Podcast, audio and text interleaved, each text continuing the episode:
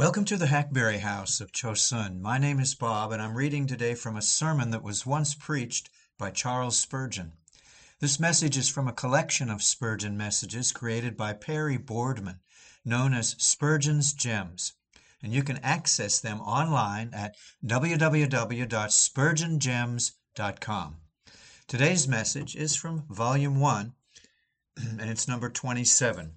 It's entitled The Eternal Name it was delivered on Sabbath evening, May 27, 1855, at Exeter Hall in Strand.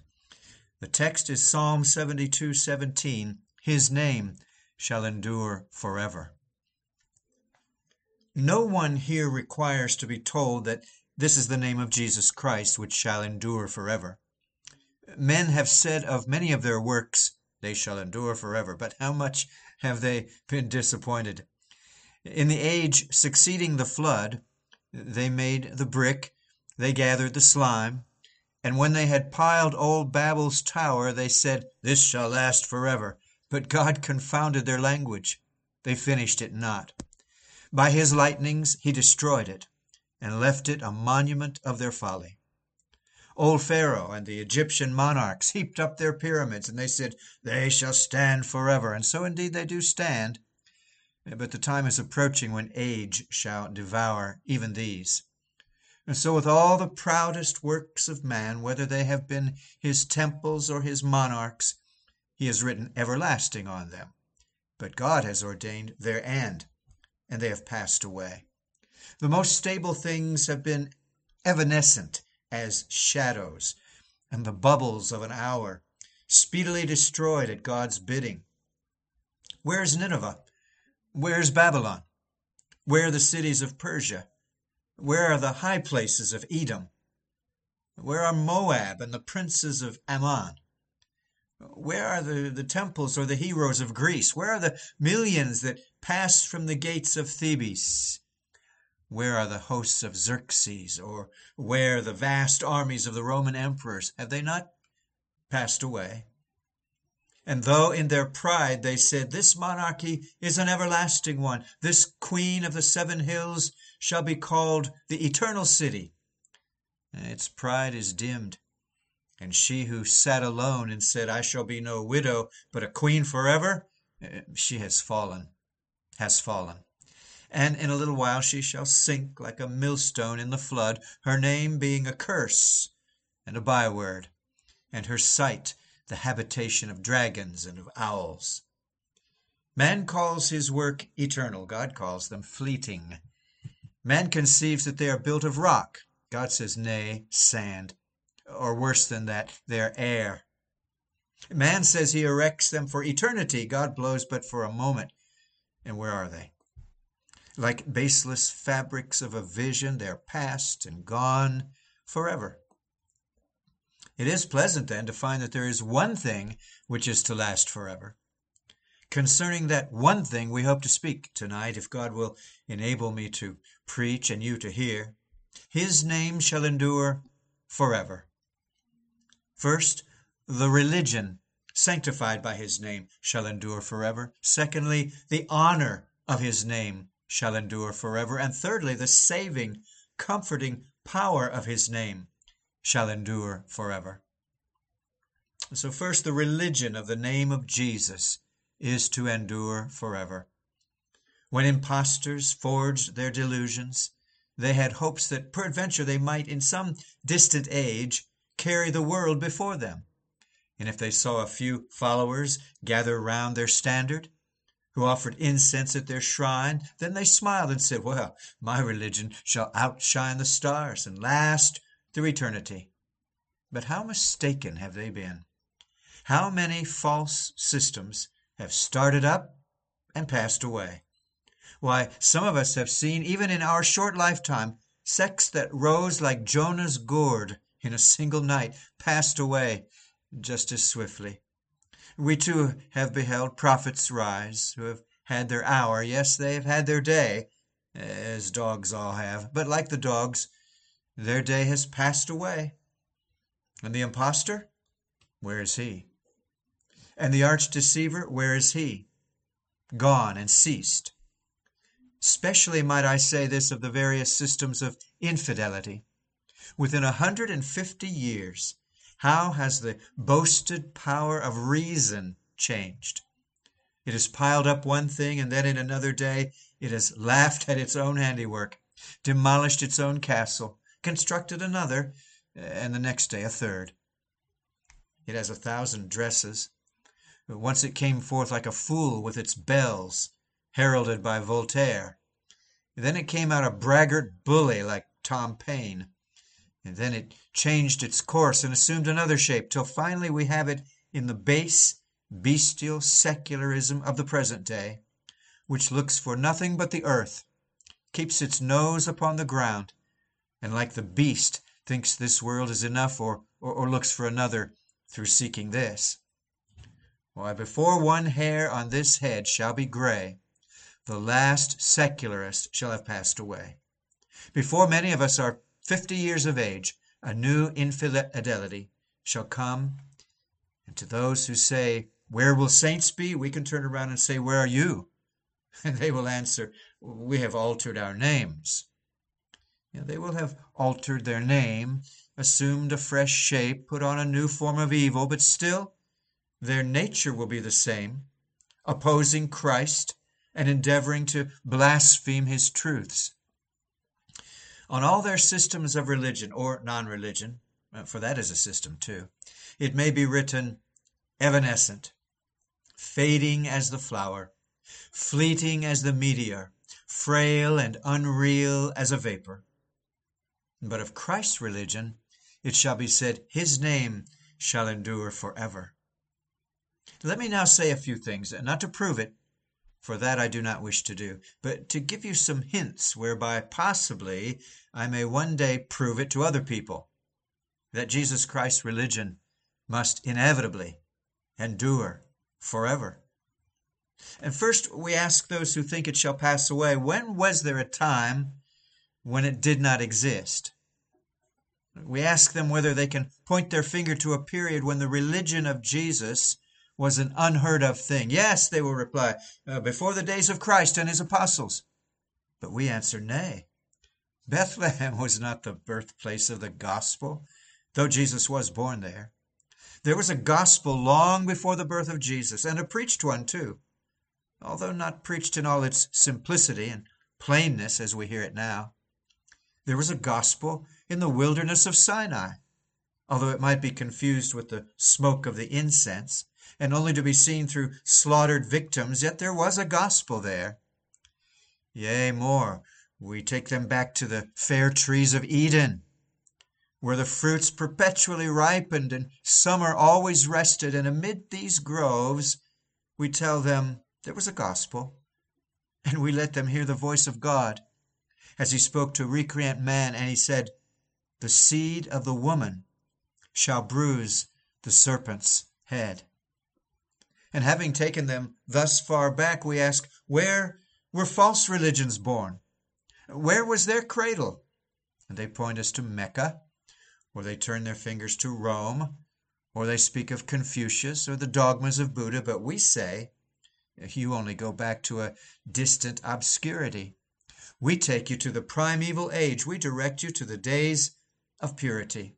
We take you back to the time when Adam first trod the earth, and then we ask you whether it is not likely that, as the firstborn, it will not also be the last to die. And as it was born so early and still exists, whilst a thousand ephemera have become extinct, whether it does not look most probable that when all others shall have perished like the bubble upon the wave, this only shall swim, like a good ship upon the ocean, and still shall bear its myriad souls, not to the land of shades, but across the river of death to the plains of heaven. We ask next, supposing Christ's gospel to become extinct, what religion is to supplant it? We inquire of the wise man who says Christianity is soon to die. Pray, sir, what religion are we to have in its stead? Are we to have the delusions of the heathen, who bow before their gods and worship images of wood and stone? Will you have the orgies of Bacchus or the obscenities of Venus? Would you see your daughters once more bowing down before Tammuz, or preferring and performing obscene rites as of old? Nay, you, you would not endure such things. You would say it would not be tolerated by civilized men. Then what would you have? Would you have Romanism and its superstition? You will say, No, God help us, never. They may do what they please with Britain, but she's too wise to take hold of popery again while Smithfield lasts, and there's one of the signs of martyrs there. Ay, while there breathes a man who marks himself a free man and swears by the Constitution of Old England, we cannot take popery back again. She may be rampant with her superstitions and her priestcraft, but with one consent my hearers say, We will not have popery. Then what will you choose? Shall it be Mohammedanism, Islam? Will you choose that with all of its fables, its wickedness, its lasciviousness? I will not tell you of it, uh, nor will I mention the accursed imposture of the West that has lately arisen. No, we will not allow polygamy, while there are men to be found who love the social circle and cannot see it invaded. We would not wish, when God has given to man one wife, that he should drag in twenty as the companions of that one. We cannot prefer Mormonism. We will not. We shall not. Then what shall we have in the place of Christianity? Infidelity, you cry. Do you, sirs? And would you have that? Then what would be the consequence? What do many of them promote? Communist views and the real disruption of all society as at present established? Would you desire reigns of terror here as they had in France? Do you wish to see all society shattered, and men wandering like monster icebergs on the sea, dashing against each other, and being at last utterly destroyed? God save us from infidelity. What can you have then? Nothing. There's nothing to supplant Christianity. What religion shall overcome it? There is not one to be compared with it. If we tread the globe round and search from Britain to Japan, there shall be no religion found uh, so just to God, so safe to man. We ask the enemy once more suppose a religion were to be found which would be preferable to the one we love, by what means would you crush ours? How would you get rid of the religion of Jesus? And how would you extinguish his name? Surely, sirs, you would never think of the old practice of persecution, would you? Would you once more try the efficacy of stakes and fires to burn out the name of Jesus? Would you try racks and thumb screws? Would you give us the boots and instruments of torture? Try it, sirs. You shall not quench Christianity. Each martyr, dipping his finger in his blood, would write its honors upon the heavens as he died and the very flame that mounted up to heaven would emblazon the skies with the name of Jesus. Persecution has been tried. Turn to the Alps. Let the valleys of Piedmont speak. Let Switzerland testify. Let France, with its St. Bartholomew. Let England, with all its massacres, speak. And if you have not crushed it yet, shall you hope to do it? Shall you? Nay, a thousand are to be found, and, and ten thousand, if it were necessary, who are willing to march to the stake tomorrow. And when they are burned, if you could take up their hearts, you would see engraved upon each of them the name of Jesus. His name shall endure forever. For how can you destroy our love to it? Ah, but you say we would try gentler means than that. Well, what would you attempt? Would you invent a better religion? We bid you do it, and let us hear it. We have not yet so much as believed you capable of such a discovery. What then? Would you wake up one that would deceive us and lead us astray? We bid you do it, for it is not possible to deceive the elect. You may deceive the multitude, but God's elect shall not be led astray. They have tried us, Have they not given us popery? Have they not assailed us with Puseyism? Are they not tempting us with Arminianism by the wholesale?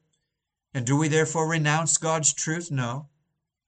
We've taken this for our motto, and by it we shall stand. The Bible, the whole Bible, and nothing but the Bible. That's still the religion of Protestants, and the self-same truth which moved the lips of Chrysostom, the old doctrine that ravished the heart of Augustine, the old faith with Athanasius, and declared the good old doctrine that Calvin preached is our gospel now, and God helping us, we will stand by it till we die. How will you quench it? If you wish to do it, where can you find the means? Is it not in your power? No, it is not in your power. we, we laugh you to scorn. But you will quench it, will you? You will try it, do you say? And you hope you will accomplish your purpose? Yes, I know you will. When you have annihilated the sun, when you have quenched the moon with drops of your tears, when you have dried up the sea with your drinking, then shall you do it. And yet you say you will.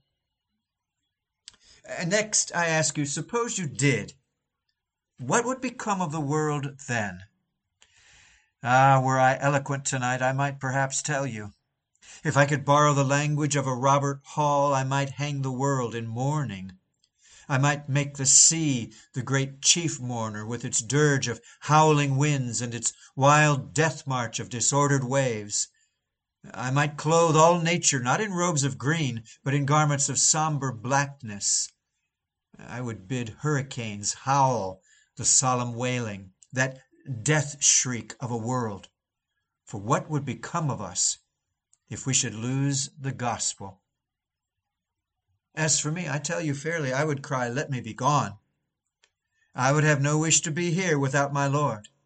And if the gospel be not true, I should bless God to annihilate me this instant. For I would not care to live if you could destroy the name of Jesus Christ. But, but that would not be all. That only one man should be miserable, for there are thousands and thousands who can speak as I do. Again, what would become of civilization if you could take Christianity away? Where would be the hope of a perpetual peace? Where governments? Where your Sabbath schools? Where all your societies? Where everything that ameliorates the condition of man, reforms his manners, moralizes his character? Where? Uh, let echo answer, where? They would be gone, and not a scrap of them would be left. And where, O men, would be your hope of heaven? And where the knowledge of eternity? And where a, a help across the river death? Where a heaven? And where bliss everlasting? All were gone, if his name did not endure forever. But we are sure of it. We know it. We affirm it. We declare it. We believe and always will that his name shall endure forever. Aye, forever. Let who will try to stop it. This is my first point. I shall have to speak with rather bated breath upon the second, although I, I feel so warm within as well as without that I would to God I could speak with all my strength as I might do. But secondly, as his religion, so the honor of his name, the honor of his name is to last forever. Voltaire said he lived in the twilight of Christianity. He meant a lie. He spoke the truth. He did live in its twilight, but it was the twilight before the morning, not the twilight of the evening, as he meant to say. For the morning comes, when the light of the sun shall break upon us in its truest glory. The scorners have said that we should soon forget to honor Christ, and that one day no man should acknowledge him. Now we assert again, in the words of my text, his name shall endure forever as to the honor of it. Yes, I will tell you how long it will endure. As long as on this earth there is a sinner who has been reclaimed by omnipotent grace, Christ's name shall endure. As long as there is a Mary ready to wash his feet with tears and wipe them with the hair of her head. As long as there breathes a chief of sinners who has washed himself in the fountain opened for sin and for uncleanness. As long as there exists a Christian who has put his faith in Jesus and found him his delight, his refuge, his stay, his shield, his song, and his joy, there'll be no fear that Jesus' name will be cease to be heard. We can never give up that name. Uh, we let the Unitarian take his gospel without a Godhead in it. We let him deny Jesus Christ. But as long as Christians, true Christians, live, as long as we taste that the Lord is gracious, have manifestations of his love, sights of his face, whispers of his mercy, assurances of his affection, promises of his grace, hopes of his blessing, we cannot cease to honor his name. But if all these were gone, if we were to cease to sing his praise, would Jesus Christ's name be forgotten then? No. The stones would sing. The hills would be an orchestra. The mountains would skip like rams, and the little hills like lambs. For is he not their creator? And if the lips of all mortals were dumb at once, there are creatures enough in this wide world besides why the sun would lead the chorus. The moon would play upon her silver harp and sweetly sing to her music. Stars would dance in their measured courses.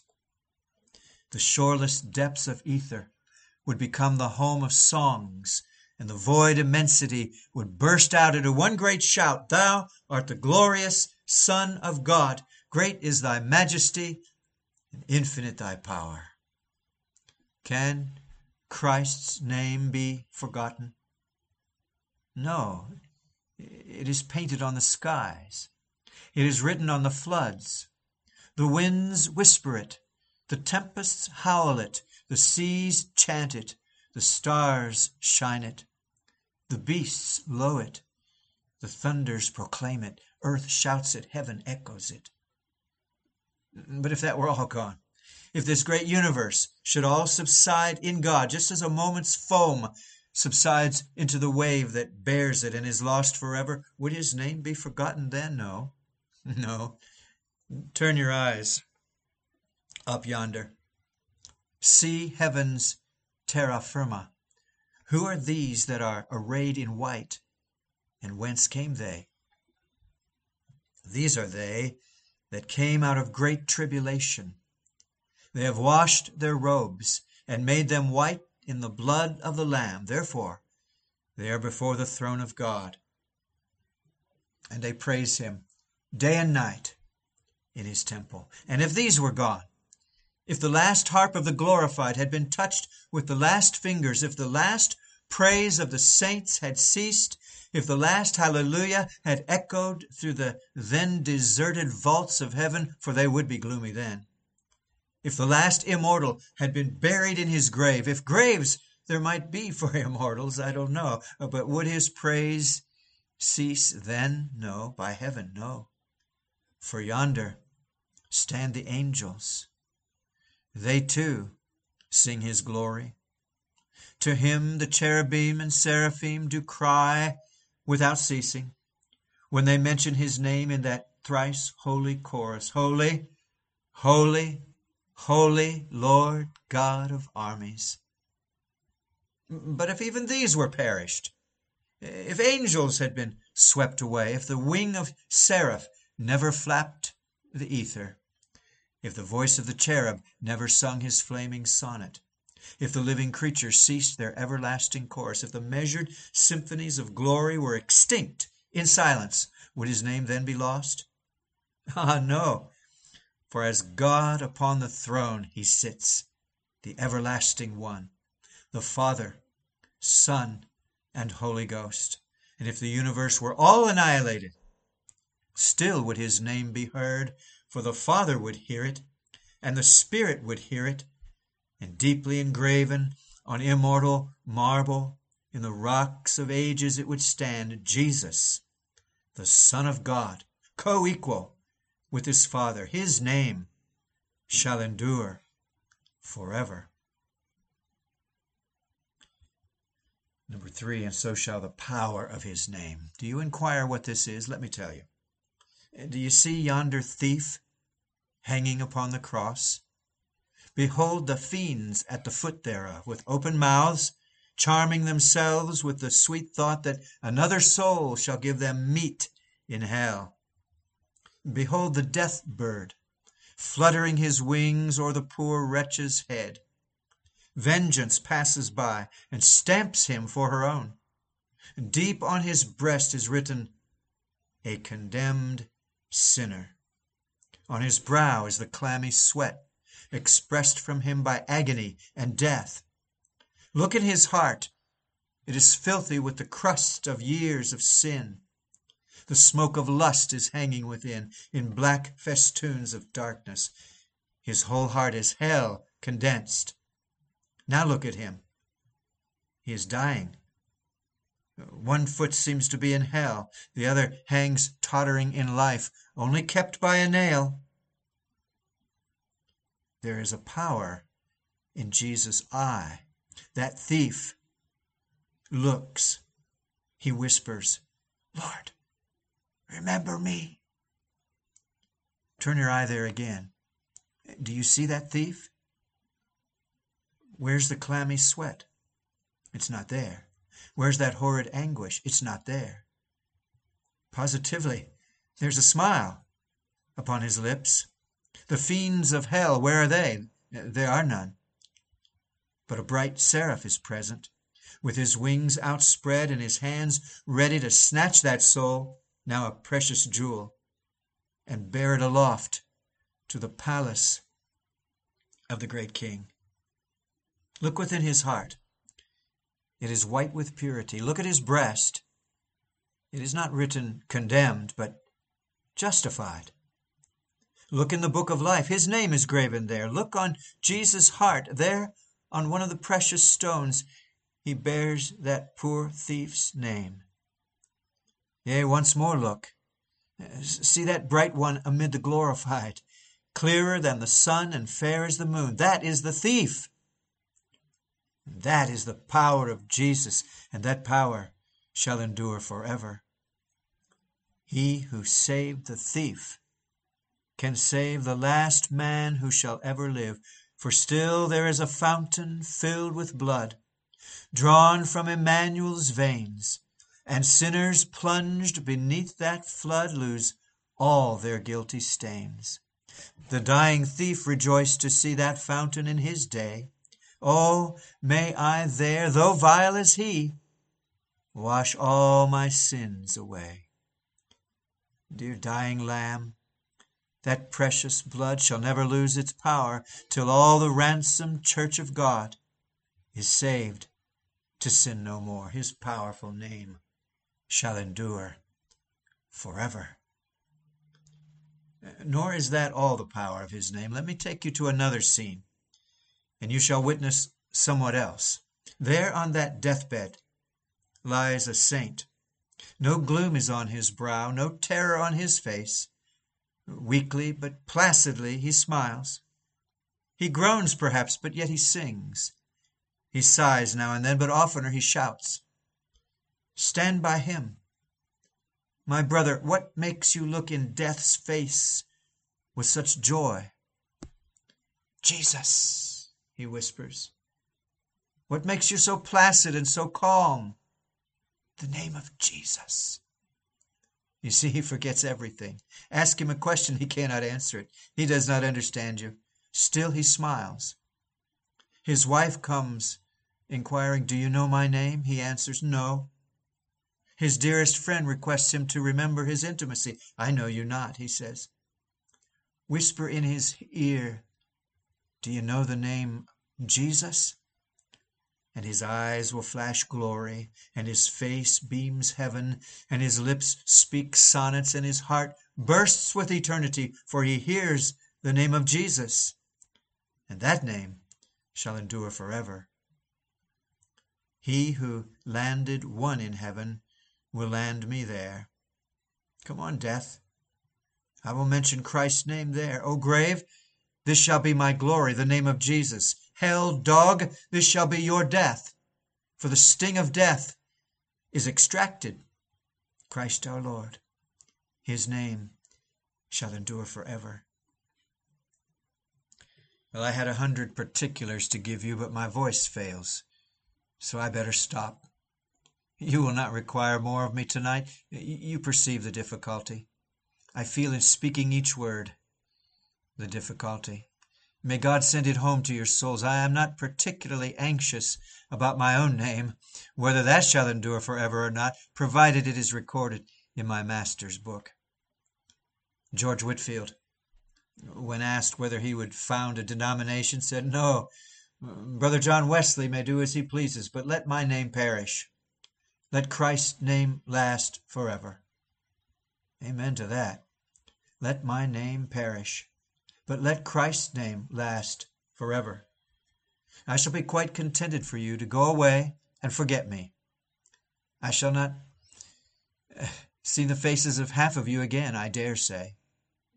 You may never be persuaded to step within the walls of an of a conventicle.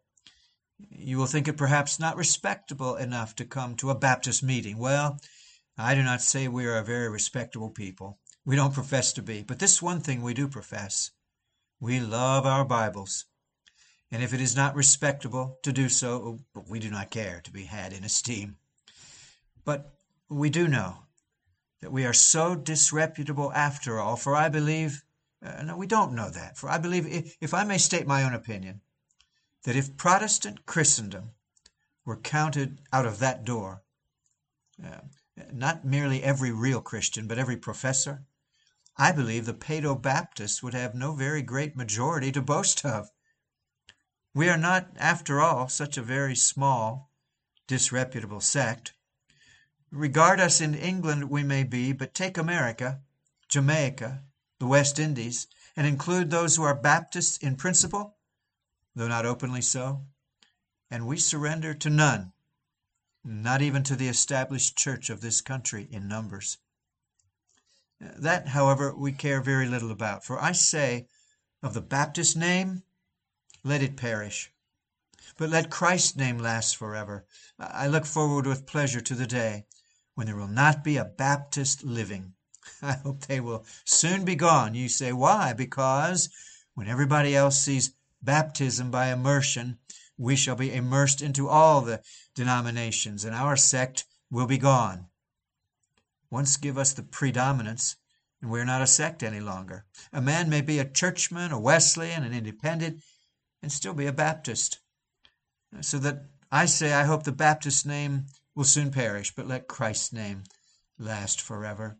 Yea, and yet again, much as I love dear old England, I do not believe she will ever perish. No, no, Britain, you shall never perish, for the flag of old England is nailed to the mast by the prayers of Christians, by the efforts of Sunday schools and her pious men. But I say, let even England's name perish. Let her be merged in one great brotherhood. Let us have no England and no France and no Russia and no Turkey, but let us have Christendom, and I say heartily, from my soul, let nations and national distinctions perish, but let Christ's name last forever. Perhaps there is only one thing on earth that I love better than, than the last I have mentioned, England.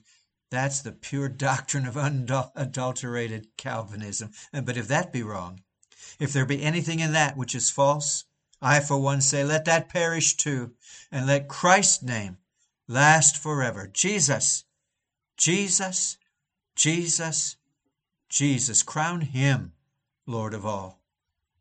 You will not hear me say anything else. These are my last words in Exeter Hall for this time. Jesus, Jesus, Jesus. Crown him Lord of all. Charles Spurgeon. This is the Hackberry House of Chosun. And Lord willing, we'll talk again real soon. Bye bye.